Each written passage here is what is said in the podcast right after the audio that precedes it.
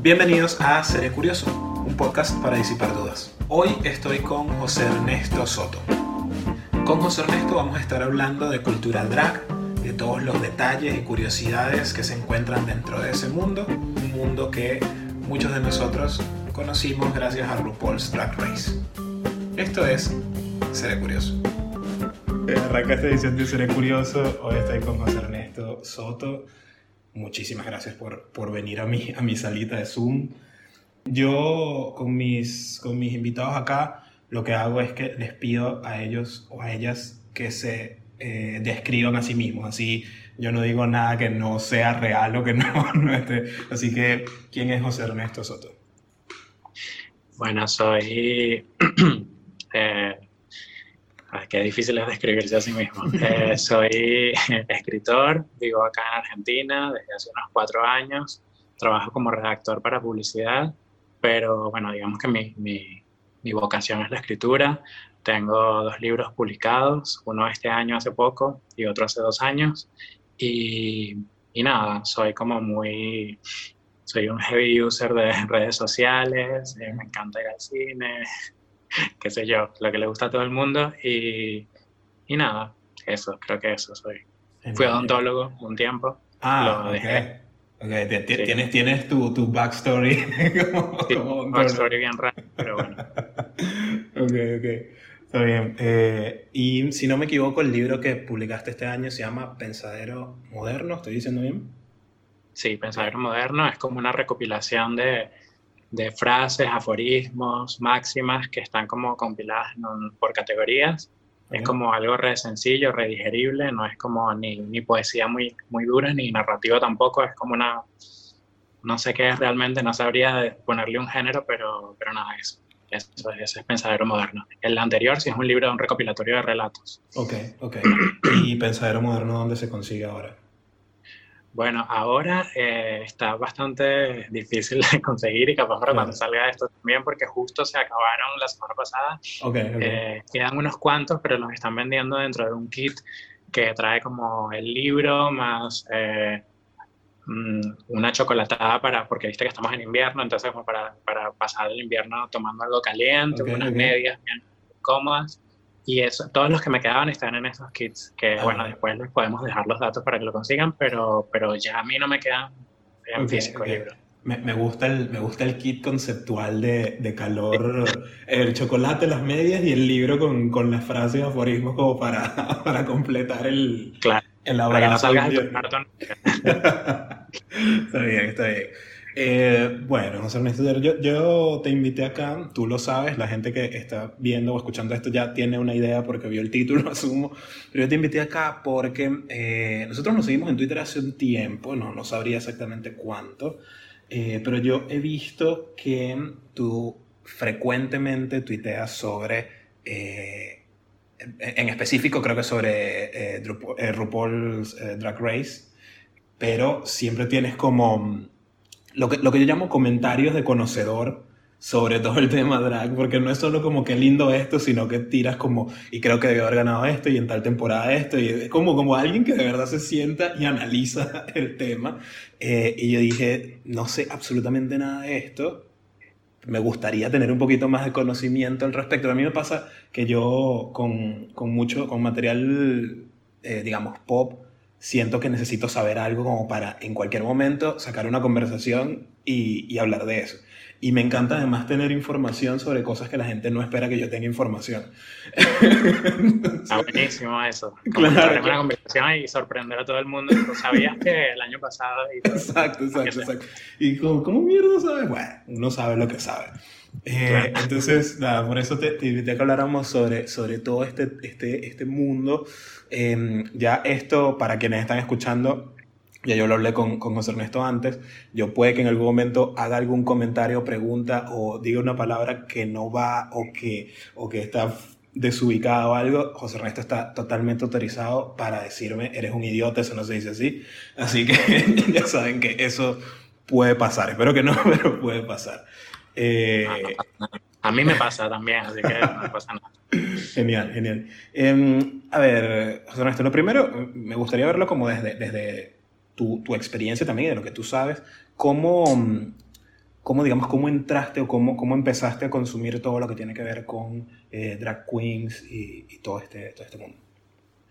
Bueno, yo, bueno, para empezar sí quería como aclarar que no soy, o sea, no sé, no sé si soy conocedor del tema, porque sé, hay gente que es muy especialista en el tema, simplemente me considero muy, muy fanático de, de, de, la cultura de, drags.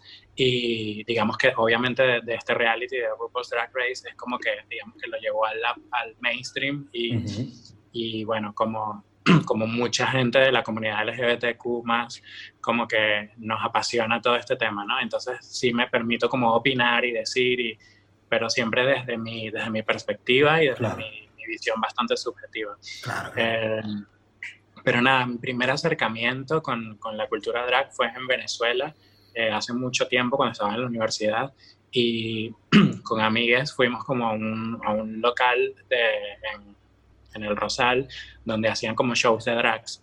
Este, tipo la gente iba, estaba comiendo, no sé qué, pero, pero había como drag queens haciendo comedia o haciendo imitaciones o karaoke o lo que sea. Y como que ese fue mi primer acercamiento, digamos que en persona, porque ya anteriormente lo había visto, ponerle por internet o, con, con, películas, porque creo que la primera película que vi fue esta de Reyes o Reinas, que es con Patrick Swayze y Wesley Snipes y John Leguizamo, que eran como tres drag queens que atraviesan el país para llegar a, otro, a otra parte de, y participar en un concurso. Y fue como, wow, en, en, mi, en, mi en su momento era como que para mí era como, no entendía la diferencia entre travesti, drag y todo este tema, ¿no? Eh, y, y, nada, luego en este local en Venezuela como que los vi en persona y como que me parecía apasionante el hecho de, de ver cómo esa transformación como ocurría y, y desde, incluso desde la, desde la actitud, como que el solo hecho de transformarse y colocarse una peluca y maquillarse hacía que, que estas personas fuesen otras. Y, desde la dicción de cómo hablaban hasta la gestualidad y todo. Y como que me, me, parecía muy, muy interesante. Después apareció este programa, RuPaul's Drag Race, hace 11 años aproximadamente, que fue como, en su momento, no todo el mundo lo conocía, pero como que lo pasaban en VH1 y yo era fan de VH1, entonces como que lo, lo empecé a ver. Y, nada, digamos que gracias a eso como que empecé a, a indagar, a ver más. Y, y, bueno, una vez que me mudé acá a Argentina, eh, que la cultura que está también como muy, muy, muy grande, muy, muy, muy en crecimiento. Hay muchísima gente haciendo drag y muy bueno.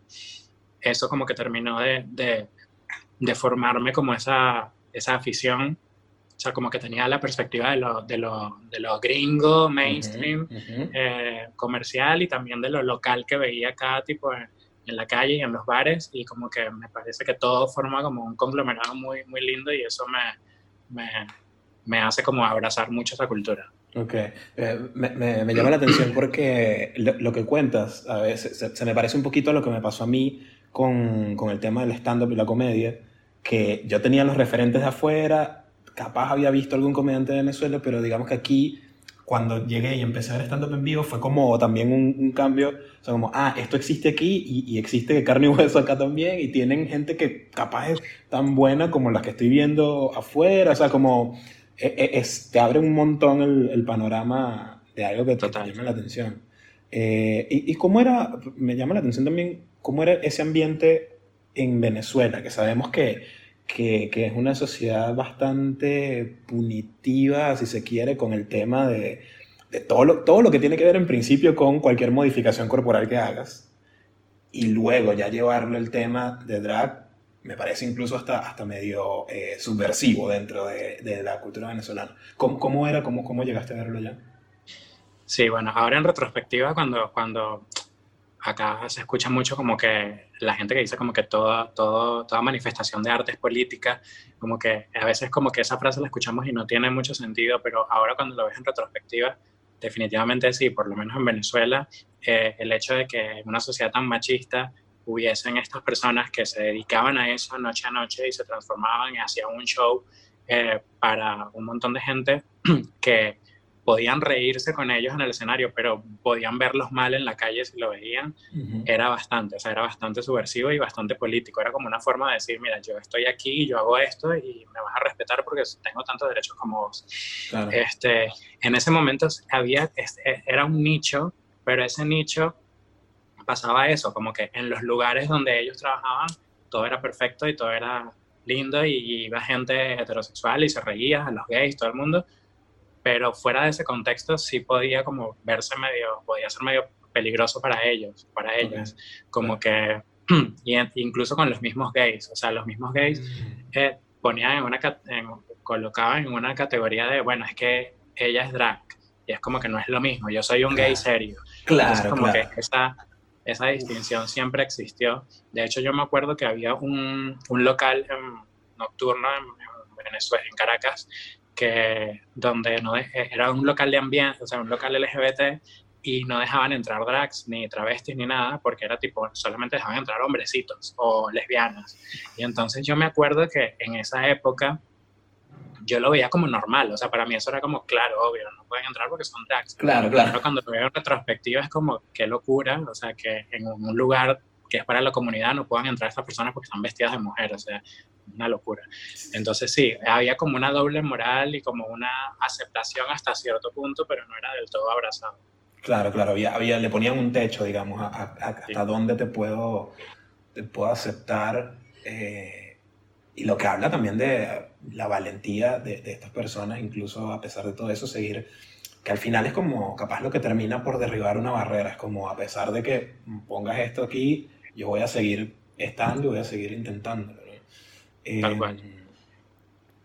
¿Cómo, bueno, antes de eso, tú haces drag, llegaste en un momento a, hacer drag, ¿te gustaría hacer en algún punto? ¿Cómo, cómo estás tú en ese...? No, justamente estaba, cuando estaba hablando, cuando estaba hablando al principio decía, las personas que van a esta entrevista van a pensar que yo soy drag queen, porque es tipo el que más sabe, ¿no? En realidad, como dije, soy un medio conocedor, pero no, no, no hago drag, me encantaría, pero me parece re complicado, o sea, me parece, siento que, que tendría que haber empezado hace mucho tiempo y no lo hice.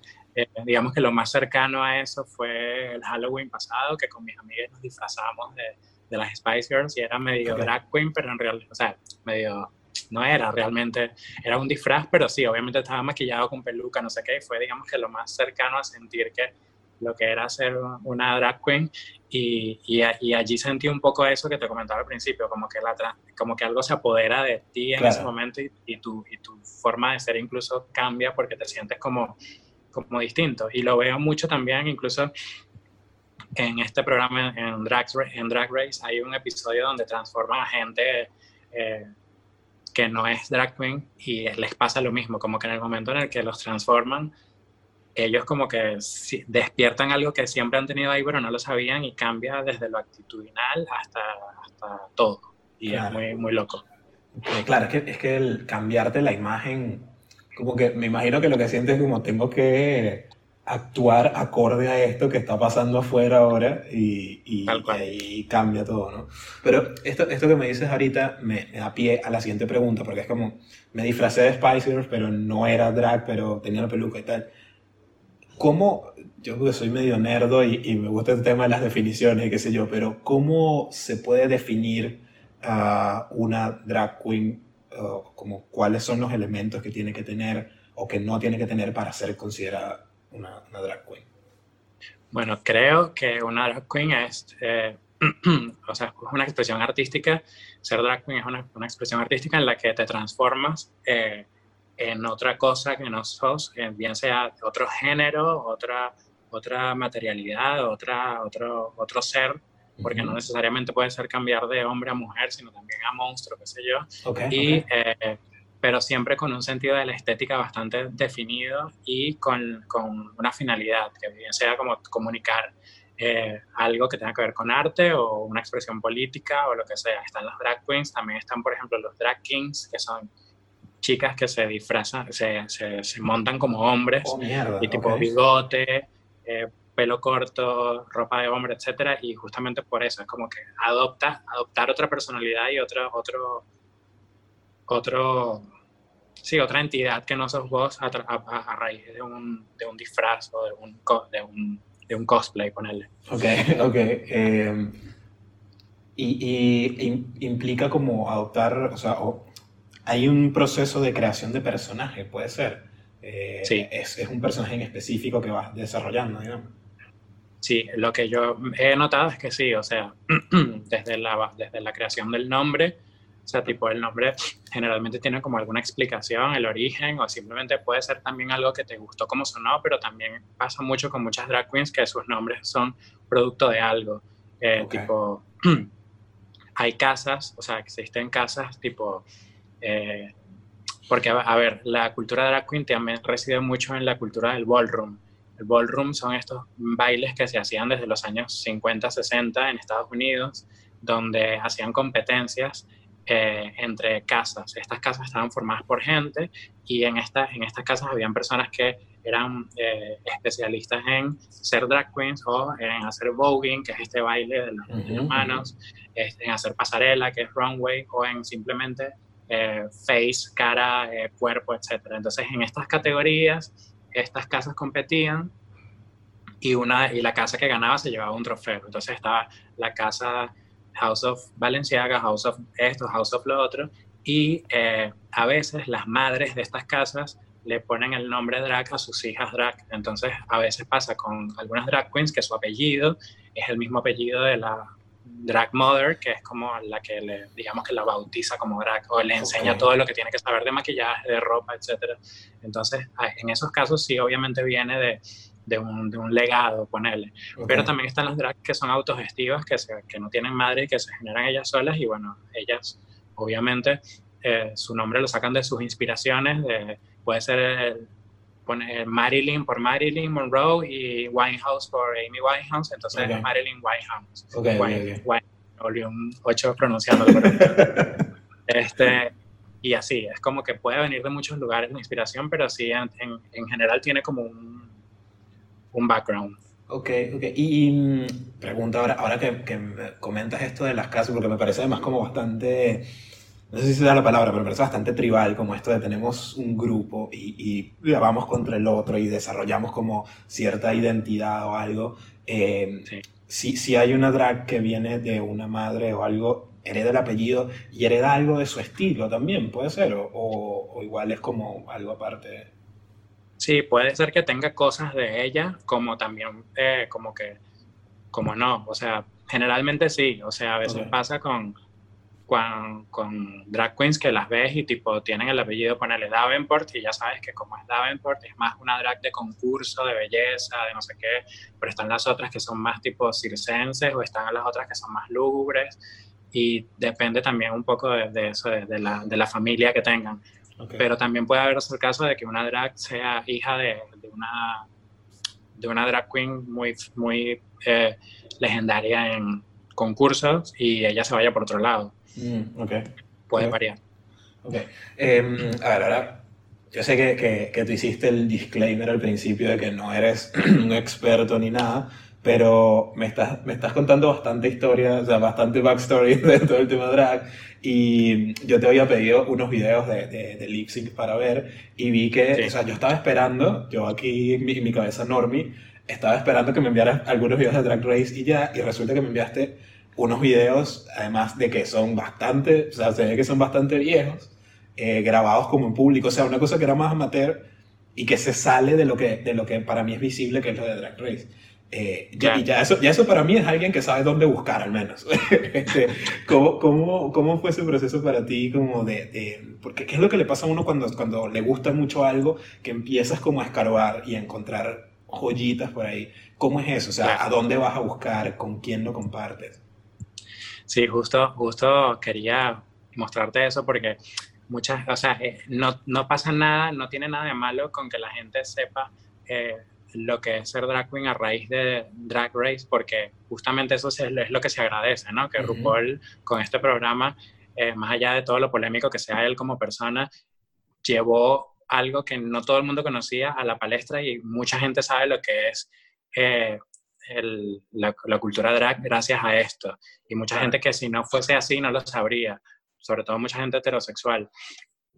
Eh, pero también hay que saber que, que, no todo es eso, o sea, que obviamente se agradece y que todo eso está ahí ganando premios para que, para que sea muchísimo más conocido, pero que existe otra, otra cosa aparte de eso y que existen otros programas también y, otras, y, un, montón, un universo más donde ser drag queen es otra cosa y también es totalmente válido y como esos que te mandé, o sea, hay, por ejemplo, en, en, en Asia como que la cultura drag es muy, muy grande porque hay una comunidad muy, muy grande, tanto transexual como de drag queens, y, y, es una locura, o sea, como que las cosas que hacen son cosas que no vas a ver en Drag Race nunca, y juegan un montón con, con el teatro y con, y con, y con lo circense y con lo, y con lo místico, y, y, obviamente ves una cosa y como que eso te lleva a averiguar más y a querer saber más, y sí, es como que a veces ves cosas sin saber, o sea, yo por lo menos cuando vi ese primer video que te mandé, el de la, el de la que se convierte en el exorcista y luego está poseída y todo eso,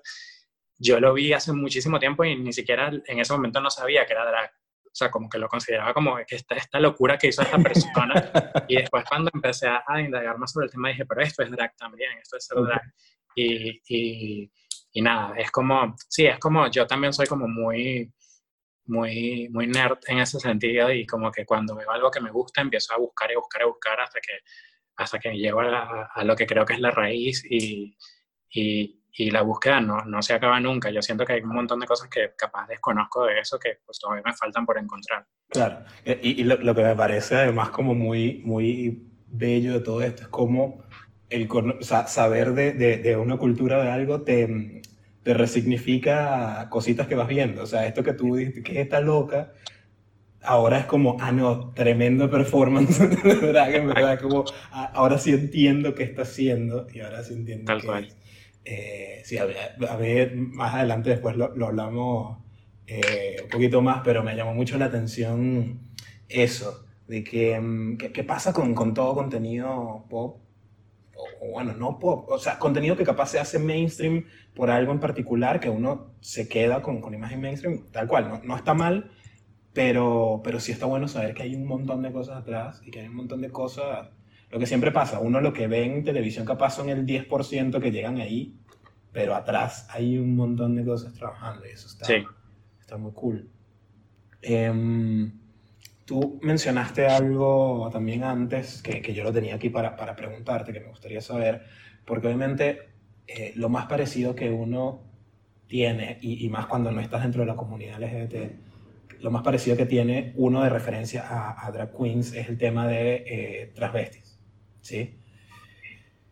Eh, y por mucho tiempo para mí es como, bueno, no entiendo qué es uno y qué es otro. no, no, no, sé, no sé exactamente dónde se diferencian algo.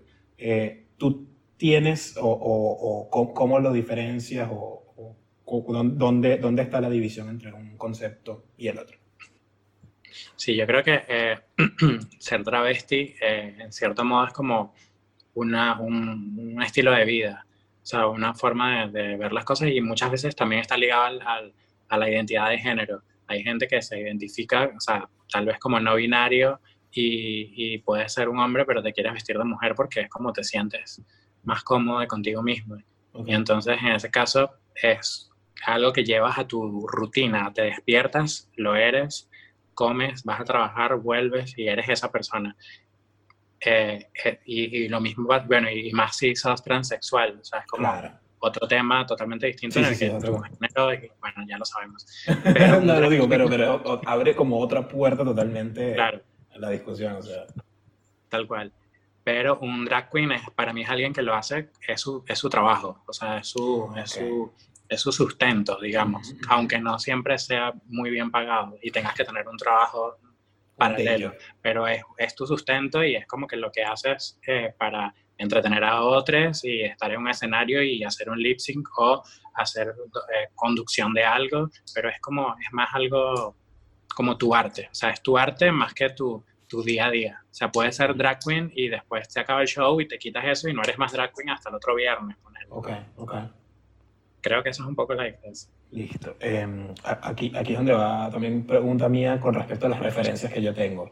Eh, el, la película de Rocky Horror Rock Show tiene, tiene alguna relevancia dentro del mundo drag, tiene algo Sí, para mí, eh, bueno, el doctor Frankenfurter es como una mezcla de travesti, drag queen, o sea, es muy raro porque es como muy difícil definirlo, pero, pero sí, es como, en teoría es como un travesti y, pero la película tiene como tantas cosas que están pasando a la misma vez que al final tú te quedas con la duda de si era transgénero o qué era, porque, porque al final es como, en esos casos es donde yo digo, tipo, bueno, capaz no es todo y no es nada, o sea, como, porque a veces nos, nos, nos, nos encasillamos tanto en, o nos empeñamos tanto en encasillar algo, bueno, esto es trans, esto es drag, esto es...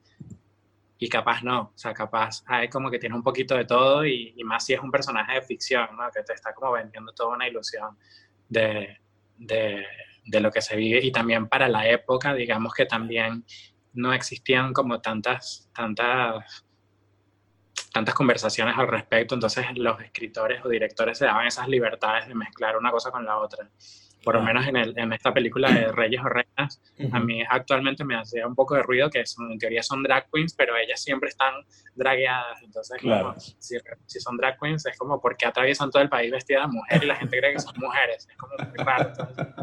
Pero, pero sí, es eso. Como, digamos que los tiempos también hacen que uno entienda un poco más las cosas. Claro, y me imagino que también. Eh, lo que yo siempre digo que también entender estas cosas por el contexto en donde están eh, obviamente esta película de Reyes o Reinas, capaz también eh, la imagen que, que, se tiene de, los drags ahí, capaz no es, eh, todavía está muy caricaturizada o, no, está tan bien definido, pero porque en la época estaba así, o no, no hace mucho además, porque no es tan vieja la película. Pero ahora capaz habría otra, otra, otra aproximación a, todo este, a toda esta cultura. Em, hay, hay, un tema que no, no sé qué no sé ni siquiera cómo, cómo preguntarlo bien, porque es el tema del género y, y las drag queens, eh, que eso es de lo que, obvio, obvio como, como hombre hetero venezolano es lo que más me confunde de todo esto, es como, obviamente la pregunta que, que me sale es qué son, ¿no? Eh, y, y lo que me ha llamado la atención de lo poco que he visto es lo fluidos o fluidas que son dentro de eso en realidad y en algún punto he llegado a pensar que capaz no es tan relevante ni siquiera, pero igual me gustaría saber cómo, más o menos desde tu perspectiva, cómo se ve el tema de la identidad de género allí dentro de, de, la cultura drag. Bueno, está perfecto que, que, que la, la, conclusión a la que llegues es que no sea tan relevante porque un poco es eso, ¿no?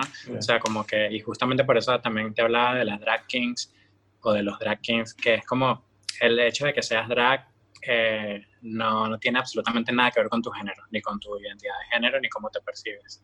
Eh, porque, o sea, obviamente hay, hay personas gays que son drags, hay lesbianas que son drags, hay personas, eh, bueno, no estoy completamente seguro, pero puede que hayan hasta personas hetero, que hombres hetero que sean drag o que hayan sido drags. Y, y, de allí a que sean no binarios o no, también es otra, otra, otra, otra discusión. Incluso hay, hay transexuales que son drags. Entonces, por eso digo que como que realmente puede, puede que un drag sea gay, puede que sea lesbiana, puede que sea transgénero, puede que sea un gay no binario o un gay cis, es muy, muy indiferente en ese caso. Ok, ok. Ahí eh, eh, asumo entonces que en realidad lo que, tiene valor es el personaje que arma y, Exacto. Y, y, todo el performance que va con eso, ¿no? Eh, sí. Justo, justo te iba a preguntar también si para ser drag o para ser drag queen era, era mm, necesario ser hombre, o sea, que es un hombre que se viste como mujer. Pero bueno, ahora, ahora me, me, me, lanzas esa, esa de las drag kings que me dejó fuera de base total, no sabía, no sabía que eso, que eso que existía. Eh, entonces, me voy quedando con lo que dices, que es como, bueno, es un performance, es una, una expresión artística. Eh, en donde capaz lo del género no es ni siquiera relevante, ¿no? O, no es definitorio, asumo. Exacto, no es, no es, digamos que una cosa no es predisponente de la otra. Eh, puede ser drag queen y ser, tener la identidad de género con la que te sientas más cómodo y y eso no va a influir una sobre la otra. O sea, que eso también capaz derrumba un poco una de estas percepciones con las que también uno crece, que es como, bueno, es que esos son tipos que quieren ser mujer. O, claro. cosas así, ¿no? Que, que además cuando yo, yo me imagino explicárselo, capaz mi mamá está escuchando esto y, o explicárselo a mi mamá o a la generación de mi mamá y decirle, no, pero es que no, capaz no quieren ser ni uno ni otro y bueno, derrame cerebral.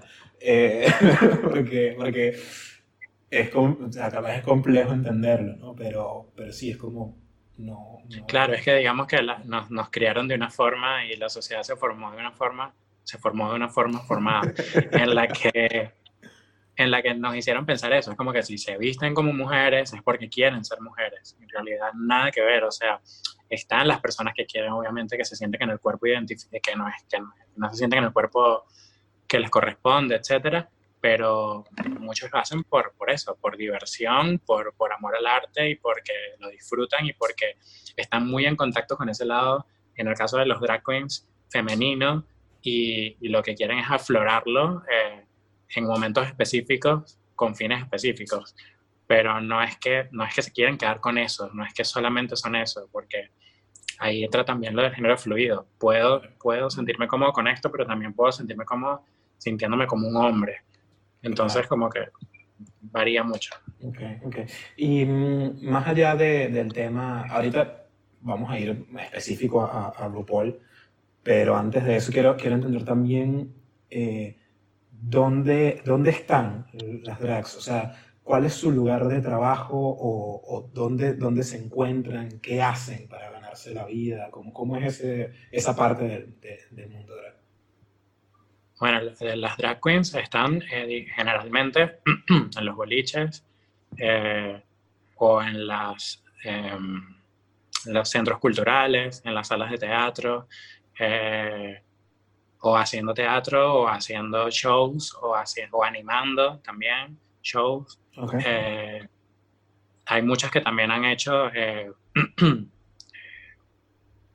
hay muchas que, bueno, obviamente siento que para ser drag queen tienes que tener algo de actriz, entonces como que hay muchas que han hecho también películas, tal, pero digamos que el, el, el grosso lo encuentras siempre en, en los boliches que, que, son, que, están destinados para eso, que, que, que, acostumbran tener shows de drags y todo esto.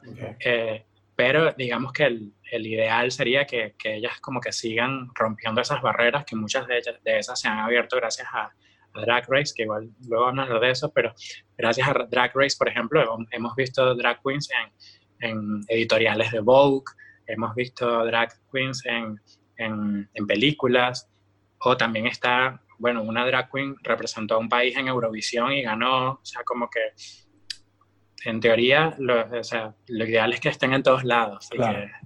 pero, pero por ahora creo que se consiguen en, nichos que tengan que ver mucho con el arte y, y que estén relacionados con eso.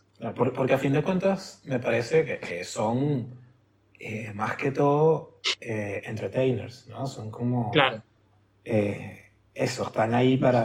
son, son el, el, personaje ideal para presentar un show, para, para animar gente, para para hacer un stand-up incluso. Claro, claro, sí, sí, hay, hay, hay eh, uy, hay una, no recuerdo su nombre, que es, está en Netflix de hecho hace poco.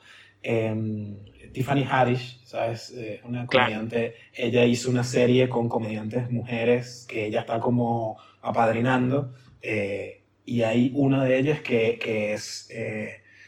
bueno, no, me atrevo a decir que es drag, pero no sé si es como trans, ¿sabes? está en eso y, y, ella juega también con, con mucho con eso, con, con, ser una mujer pero tener pene. Eh, eh, por ahí va, para ahí va lo que, lo, con lo que hace comedia.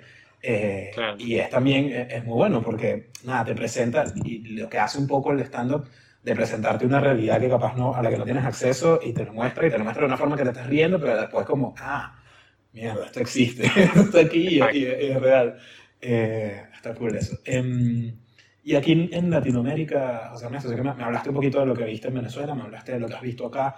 ¿Cómo, cómo es el panorama de, de, drag queens acá en Latinoamérica? Bueno, acá, acá en, el, en el sur, digamos que hay una movida drag bastante grande. O sea, en Argentina, yo, digamos que aprendí muchísimo del drag estando acá, porque, como te decía, en Venezuela como que está muy limitado a, pues estaba, no sé cómo estará ahora, pero muy limitado a, a la comedia y a los shows de, de, de varietés y todo eso, pero acá hay como, como, como que un tema más, eh, no sé si es que te quieren, o sea, o crean la ilusión de que le, tienen mucho más presupuesto porque, o realmente lo tienen, que creo que es más lo primero porque sé que, les, o sea, como que es difícil, eh, pero son como drag queens que tú las ves y dices, wow, esta, esta, esta podría estar fácilmente en drag race y, llegar lejos. competir de verdad. Sí, como que se lo toman muy en serio y, y son muy guapas o muy talentosas o muy buenas o muy artísticas y, y, hay una cultura muy, muy grande. Y en Chile tengo entendido que también, de hecho en Chile tienen su propio reality de drag queens que, que es re popular, que se llama The Switch, y, y, allí también tienen como mucha, mucha cultura drag. Siento que hay países donde, donde, donde está explotando mucho, en México me parece que también, y, y nada, bueno, está buenísimo eso. Bueno, entiendo que, que, el hijo del presidente actual de Argentina se, se drag, ¿no? Eh, sí. Eh, y, y, creo que en algún momento vi algunas fotos y dije, eh, pero este tipo, este tipo es pro. O sea, claro. lo, que, lo que hace, sabe lo que está haciendo. Eh, sí, cool. eh, más o menos lo hemos ido hablando, pero me gustaría saber, como, si tuvieras que definirlo como en algo más concreto, ¿qué representan las drag queens dentro del ambiente LGBT? Eh, o menos ¿qué, ¿qué, han logrado, o sea, ¿qué, qué, qué, evocan ellas dentro de la comunidad? Para mí, o sea, no sé si eh, ponerlo en una sola palabra, pero si hay algo que representan es, eh, digamos que el, el, la cualidad de, o la oportunidad de ser quien quiera ser, sin importarte nada. O sea, de ser quien quiera ser y de abrazar todo lo que tu ser implica.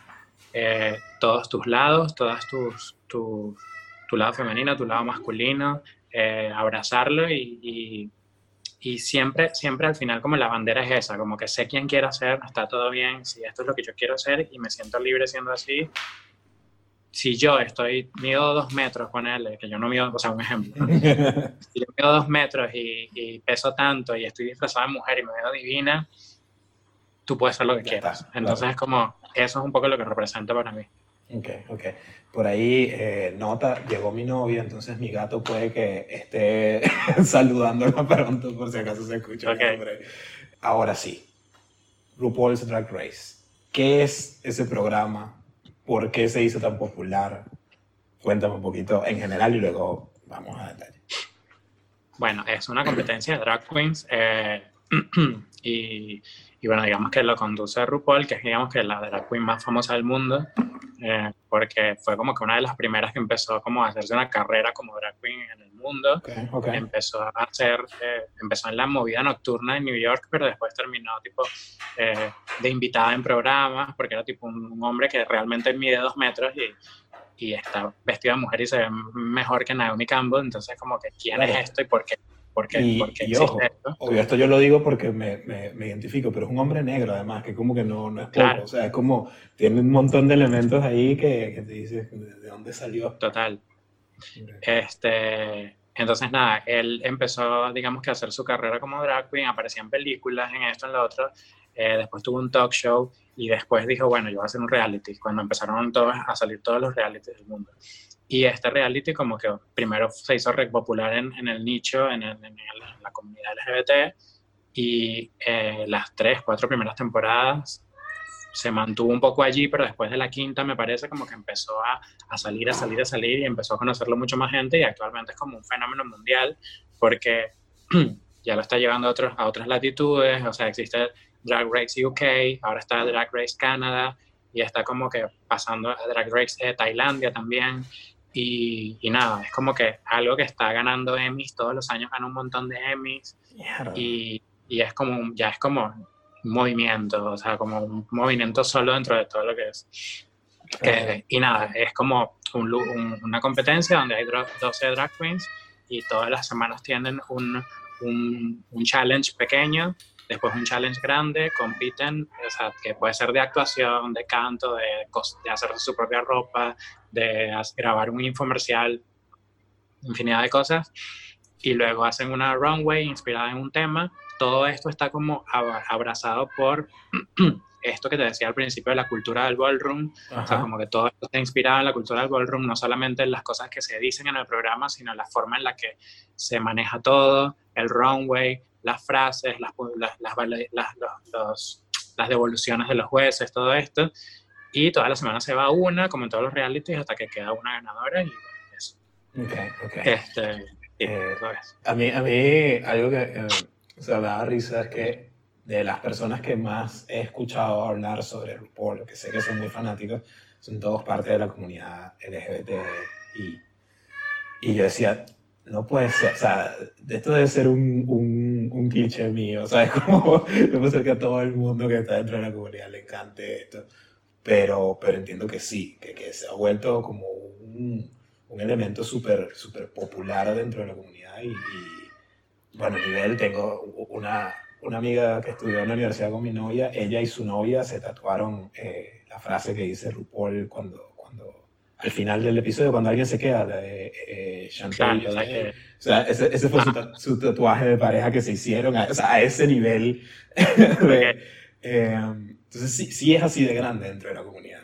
El tema sí, obviamente hay, hay, no hay, hay, hay, a quienes no les gusta como a todos, pero sí, es bastante grande en, en la comunidad a nivel que ya, ya excedió eso y ya está, estamos aquí hablando de eso, o sea, como que ya más, o sea, ya digamos que pasó la comunidad y ahora está conociendo más conocido en el mainstream, tal cual. Este, pero sí, es re, re popular, bueno, a mí me, me entretiene un montón y a veces tipo decimos otra temporada más, es como que van 12 temporadas, es como que, Dios mío, basta, pero después terminas viéndolo igual, y como que, porque siempre van a ser diferentes y siempre van a ser muy buenas, entonces como vas a querer saber. ¿Y de dónde, de dónde salen estas drags que compiten allí? Son drag queens que están en sus pueblos o en sus ciudades o en sus entornos y hacen trabajo en sus, en sus, en sus entornos, en sus bares locales, etcétera, y, nada, mandan una, una, audición, una audition tape y como que la seleccionan en base a cuáles son mejores que, o, que consideran que están más capacitadas para el programa. Este, hay muchas que son de New York, siempre hay como una, más de un 50% son de New York porque en New York la movida drag es una locura y esas siempre son como reprolijas, re, perfectitas y entonces como que existe siempre esa rivalidad de las de New York con las de otras ciudades porque es como, ay sí, porque eres de New York. Este, pero, pero nada, están en eso, en, sus en sus propios eh, proyectos personales y después como que el programa las lanza al mundo y ahí sus carreras cambian por completo. Muchas de las que han ganado Drag Race han hecho películas, han hecho cosas a raíz de Drag Race, entonces como que es como una plataforma que las lanza al estrellato justo, justo para allí iba y con esa, con esa misma palabra, porque también lo habíamos hablado ya hace un rato y ahora que, los, que me lo estás diciendo, literal se convirtió el programa en una plataforma enorme, obviamente para estas eh, drag queens en específico, pero me imagino que también, como en todo reality de ese tipo, algunas de las que no ganan algo consiguen por ahí, porque consiguen muchísima exposición, y luego ya para la cultura en general se, se, se convierte en una especie de reivindicación, ¿no? O sea, entender que esto es un trabajo que tiene un montón de esfuerzo por detrás, o sea, que no es cualquier cosa.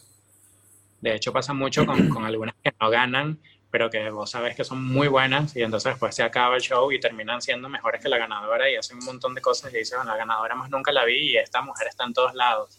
Eh, ellos hacen, eh, RuPaul hace como todo mercantilista que quiere sacarle como más plata todavía a la franquicia, hace una cosa nueva que se llama el DragCon, que es como un Comic Con, pero de drags. Y es tipo una locura porque es un evento gigante, una carpa gigante donde están todas las drags en sus, en sus, en sus stands y como que la gente va y compra merch de cada una de ellas o se toma fotos o lo que sea, hacen meet and greets y es como una máquina movilizadora de plata gigante y, y eso también es como parte de, de, las que sabes que la que no ganó eh, no ganó, pero está ahí también haciendo plata y está teniendo un trabajo gracias a eso. Claro, que eso también me imagino que em, e-, es, o sea, siempre es bueno, me parece a mí, más allá de todo lo que podamos tener como concepto del capitalismo y todo esto, pero siempre es bueno saber que algo en lo que te gusta hacer o en lo que eres bueno haciendo da plata, de alguna forma. Claro. Eh, capaz no al nivel de, de, lo que se ve con, con, las, que ganadoras o los que participantes de Drag, Race, pero sabes que hay una industria en algún lugar y que hay un negocio ahí y que se puede, y que se, se puede acceder a eso de alguna forma. Creo que, creo que eso también es clave eh, en un programa como ese. Demostrar que hay una vía para, para, pagar las cuentas a través de eso. Eh, Tal cual. Hay, hay, un elemento ahí que, que, te iba a preguntar hace, rato y se me olvidó. Eh, ¿Qué pasa, Yayo? Eh, que entiendo que además que, que, las drag queens son como muy self-made, como, o sea, se maquillan a sí mismas, hacen su propia ropa. Eh, ¿Es así? O, ¿O, tienen equipos? ¿Cómo, ¿Cómo se maneja eso? Sí, no, o sea, hay muchas que son self-made, hay muchas que se maquillan a sí mismas. La gran mayoría obviamente se sabe maquillar, la gran mayoría. Eh, y en cuanto a la ropa, bueno, no todas cosen, pero hay muchas que sí, hay muchas que se hacen su propia ropa. Hay otras que diseñan y alguien se las cose, tienen una costurera o alguien que les cose la ropa, pero los diseños vienen de ellas. Pero sí, ellas tienen que estar obviamente 100% involucradas en, en, su, en, su, en su imagen porque es lo que ellas quieren proyectarle al mundo. Entonces, este, no es que, no es que les, les imponen qué se van a poner o cómo se van a vestir, porque es todo viene parte de un proceso creativo que surge de ellas mismas. Eh, y por eso es que es tan caro. O sea, las pelucas son caras, la ropa es cara, el maquillaje es carísimo, entonces es difícil eh, cuando vienes, cuando, cuando llegan, a, o sea, poder decir tipo vivo de esto porque se te va un montón de plata en un montón de cosas si quieres lucir así de cara y así de increíble. Claro, porque las que se ven caras es porque es caro en realidad. Exacto. Eh, me, me, me, causó mucha gracia, me vino una imagen como de alguna drag venezolana que hace su diseño y se lo lleva a su costurera en Charallave, ¿sabes? Que todos tenían como una, una señora que cose no sé dónde, este, llevándole la ropa para que le haga el traje. Tal cual, tal cual.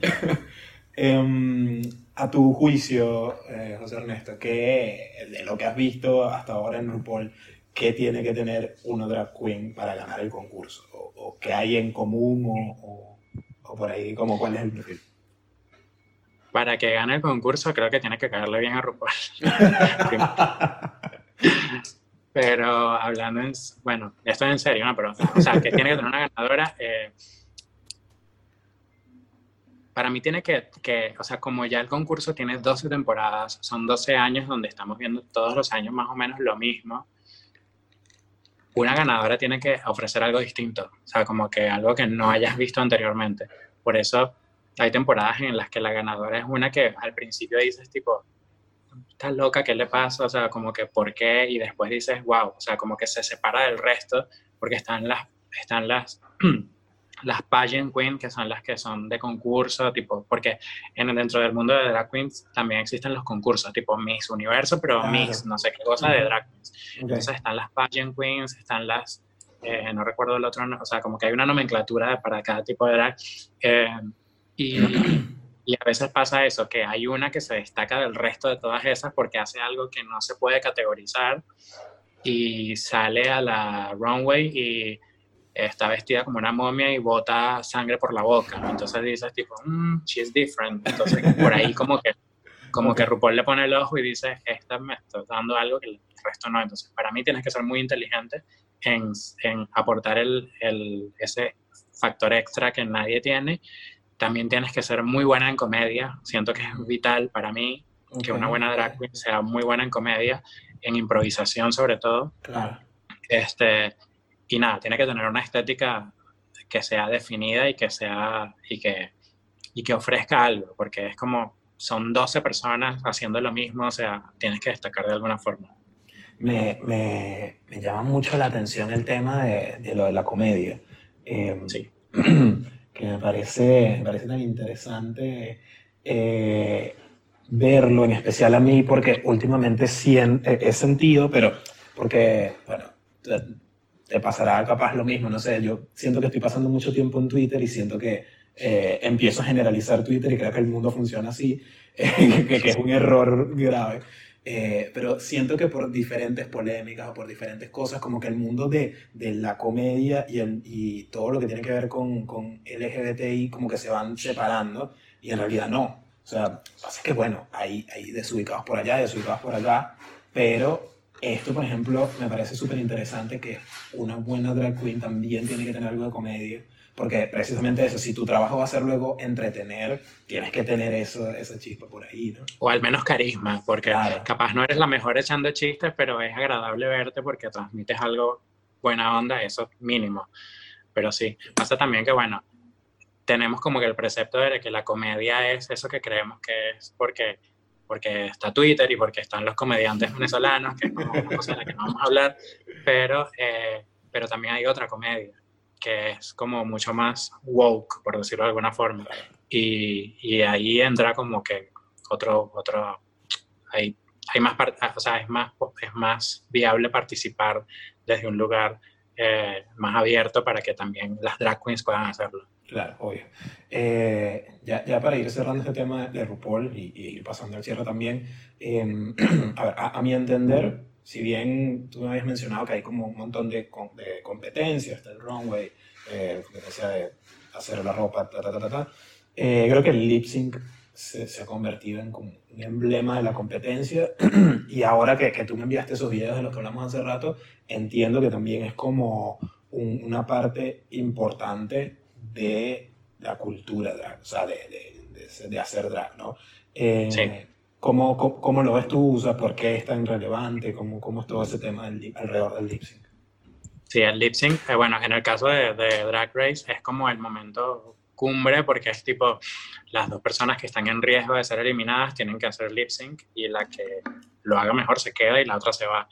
Pero en realidad el lip sync es como que lo que tú estás esperando todo el capítulo desde que empieza porque es como quieres ver a ellos haciendo lo que mejor saben hacer supuestamente. Este, y porque en otros casos también es tipo, en el caso de cuando hacen una temporada de All Stars, que son eh, concursantes de otras temporadas que lo hicieron súper bien pero no ganaron, eh, en esos casos hacen lip sync las dos mejores, no las dos que están por irse. Y la que gana se gana un montón de plata. Entonces es como, eh, siempre hay como una motivación muy grande, ¿no? Para hacerla mejor en ese lip sync. Y el lip sync para mí es tipo, sí, es como vital porque ahí está tu histrionismo al máximo y ahí es donde tú puedes o bien hacerlo como una diva del pop o hacerlo como comedia o hacerlo como una freak y está en ti saber qué, qué va a representar mejor la canción que, estás, que, que te toca hacer y si es una balada, cómo, la, cómo vas, o sea, qué, drama, qué dramatismo le vas a dar, si es una canción muy arriba, te vas a volver loca o vas a hacer comedia o qué vas a hacer, o sea, como que eso es re, re importante eh, para mí, una, sí, una, una drag queen tiene que saber hacer muy buen lip sync. Ok, y yo sé que esto, esto que te voy a preguntar también abre una puerta que tiene que ser como otro episodio completamente diferente, pero esto, lo que veo, también hay una relación importante entre todo el tema del lip sync, la cultura drag y todo el, el, papel que juegan eh, las reinas del pop dentro de la escena LGBT, ¿no? Eh, es, es, como, va, va, va, todo, va todo mezclado, ¿cierto? O sea, como, no sé cómo, cómo lo ves tú, esa, esa parte de, de, esa influencia de las reinas. Claro, es que muchísimas de las drag queens eh, se inspiran en ellas. O sea, como que quieren, o sea, como que muchísimas veces vemos como que hay un outfit que tú dices, esto está inspirado en Beyoncé, o esto está inspirado en Britney, o esto tiene como que... Y es porque ellas quieren, o, o incluso muchas de ellas también tienen sus nombres por eso, por las divas del pop. Entonces como que eso hace que haya una, una influencia inherente ahí y que siempre esté eh, en, en, el top of mind de ellas al momento de hacer performing, performance o al momento de, de, hacerse un outfit, como que va a estar ahí presente esa diva o esas divas mezcladas en una sola persona. Entonces, cuando una diva saca algo, es como que ya tú quieres ver cómo haría el lip sync de eso tal persona, tal drag queen. O incluso, eh, muchas de las, de las, actualmente, muchas de las, muchas cantantes actuales incluyen eh, drag queens en sus videos justamente por eso, porque saben que ahí hay un nicho muy grande y que una comunidad que consume su música a, a rajatabla son los drag queens. Entonces, obviamente, no es que le deben su carrera a ellas, pero sí le deben gran parte. Entonces, hay, hay como una reciprocidad ahí. Ok, está cool eso. ¿Y, y crees eh, que, que, esto, por ejemplo, este reconocimiento que terminan haciendo también las reinas del pop a, a, drag queens, incluyéndolas en sus videos o algo, eh, subió o, tuvo, tuvo más fuerza después de que empezó a verse eh, RuPaul's Drag Race o, ya venía de antes? No, sí, sí, sin duda sí, porque, porque es, lo que, es lo que las llevó al, a la palestra, pues es lo que hizo que mucha gente las viera, más allá del, del grupito pequeño que lo venía viendo desde hace años. Eh, y, y, sí, una cosa lleva a la otra. De hecho, eh, los jueces invitados que tenían en las primeras temporadas no son los mismos que tienen ahora. O sea, en las últimas temporadas estaba Lady Gaga, Cristina Aguilera, un montón de gente que tú dices, está yendo de juez al programa porque reconoce la importancia del programa y porque sabe que allí hay como eh, algo donde, o sea, a lo que tiene que pertenecer también ella. Entonces, sí. Perfecto, perfecto.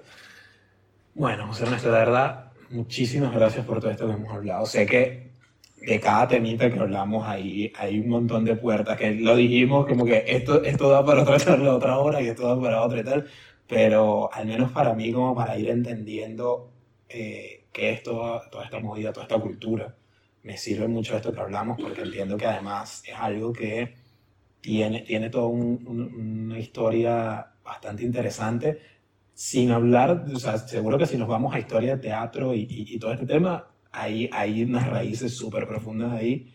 Em, pero por ahora esto está súper cool y te agradezco que, que, hayas tenido chance de sentarte y, y con, compartir conmigo este conocimiento que has ido recopilando.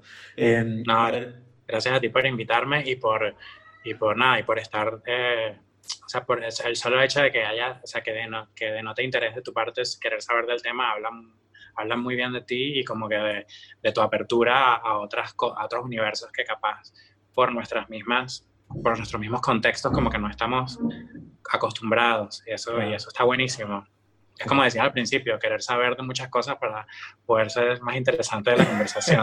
claro, claro. Fíjate lo que vamos a hacer ya para cerrar. Tú, yo te pedí que me pasaras videos eh, de lip syncs que te gustaran y tú, muy, muy obediente, muy, muy, eh, ¿cómo se llama eso? Muy eficiente también, me enviaste creo que fueron siete u ocho videos. fue como, me puedes mandar, ok. Y Yo sabía que este, esta carpeta me iba a funcionar para algo. que después incluso eh, armaste un hilo en Twitter con, eh, 25. Es que justo fue a raíz de eso. Claro, o sea, empecé a buscarte los videos y empecé a ver todo esto, me empecé a emocionar porque me encanta el tema y fue tipo, voy a hacer un hilo de Twitter y voy a meter todo esto en un hilo de Twitter.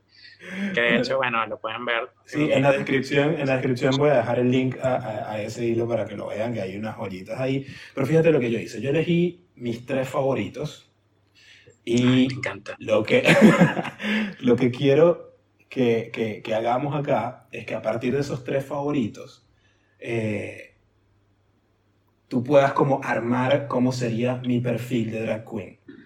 O sea, cómo, cómo, cómo, cómo, te lo imaginas y qué, qué canción crees que haría yo en mi lip sync eh, por, por mi legado.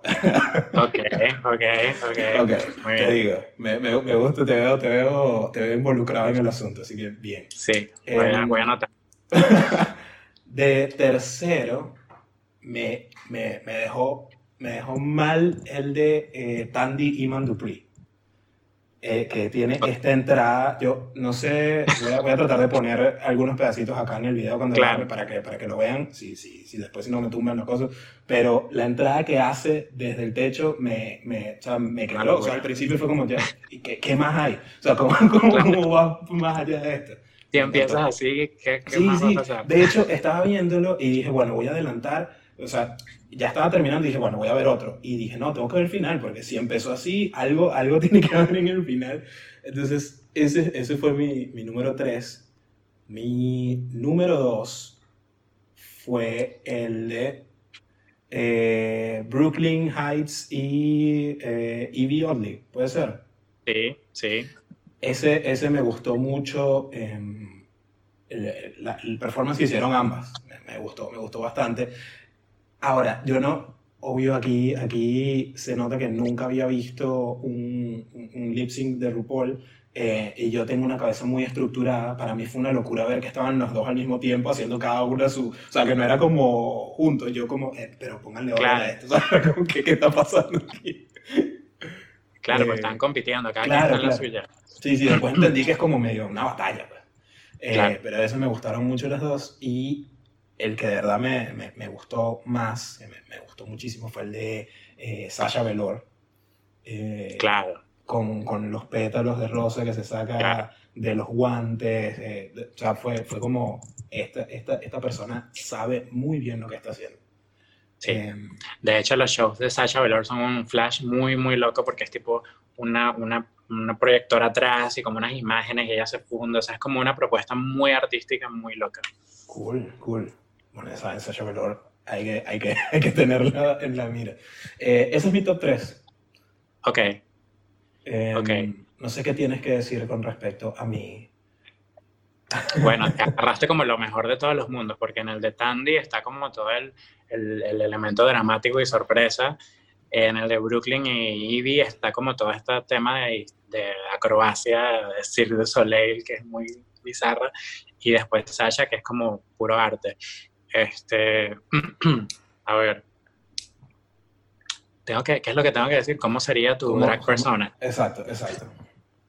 Bueno, yo creo que me tengo que quitar todo esto que tengo en la cara para poder hacer... Sí, o sea, igual hay drag queens que son, que tienen barba, pero, pero pero sí, yo, yo me lo quitaría. Este, a ver, ¿el nombre de tu abuela? Eulalia. Eulalia es un muy buen nombre de drag. Y, a ver, Eulalia. ¿Tú eres de Caracas? Ok.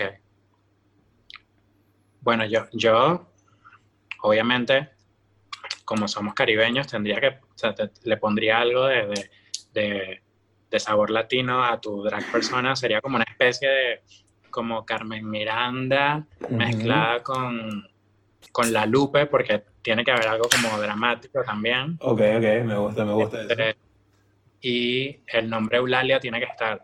Entonces, capaz sería como. ¿Cuál es tu. A ver, una cantante que te gusta mucho? Um, uh, cantante. O un postre que te gusta mucho hey, postre está bueno, cheesecake. Eulalia Cheesecake es tremendo nombre. Me encanta. es muy buen nombre.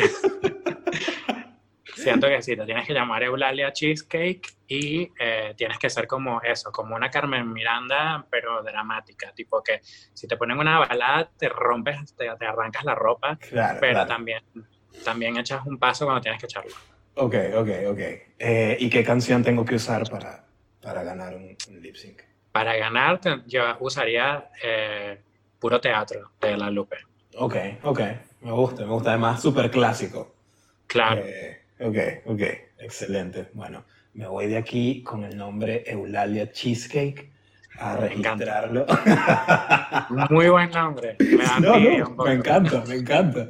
Eh, cuando, cuando aparezca este episodio lo voy a usar en Twitter toda esa semana para, para en honor a, mi, a mi drag persona. Eh, Ernesto, muchísimas gracias. Eh, redes donde te podemos encontrar. Bueno, soy José Ernesto Soto en todas mis redes, así pegado con una sola E, José Ernesto Soto y en Twitter, en Instagram y en todos lados. Ok, y vamos a dejar entonces el link del hilo eh, de los, de, los lip syncs y si para el momento en que esto está saliendo todavía queda alguno de los kits de Pensadero Moderno, pues también dejaremos por ahí un link. Por supuesto. Eh, muchísimas gracias, Ernesto, y bueno, nos estamos viendo por ahí. Gracias a vos, César, y bueno, nada, que todo el éxito del mundo con este, con este podcast. Gracias.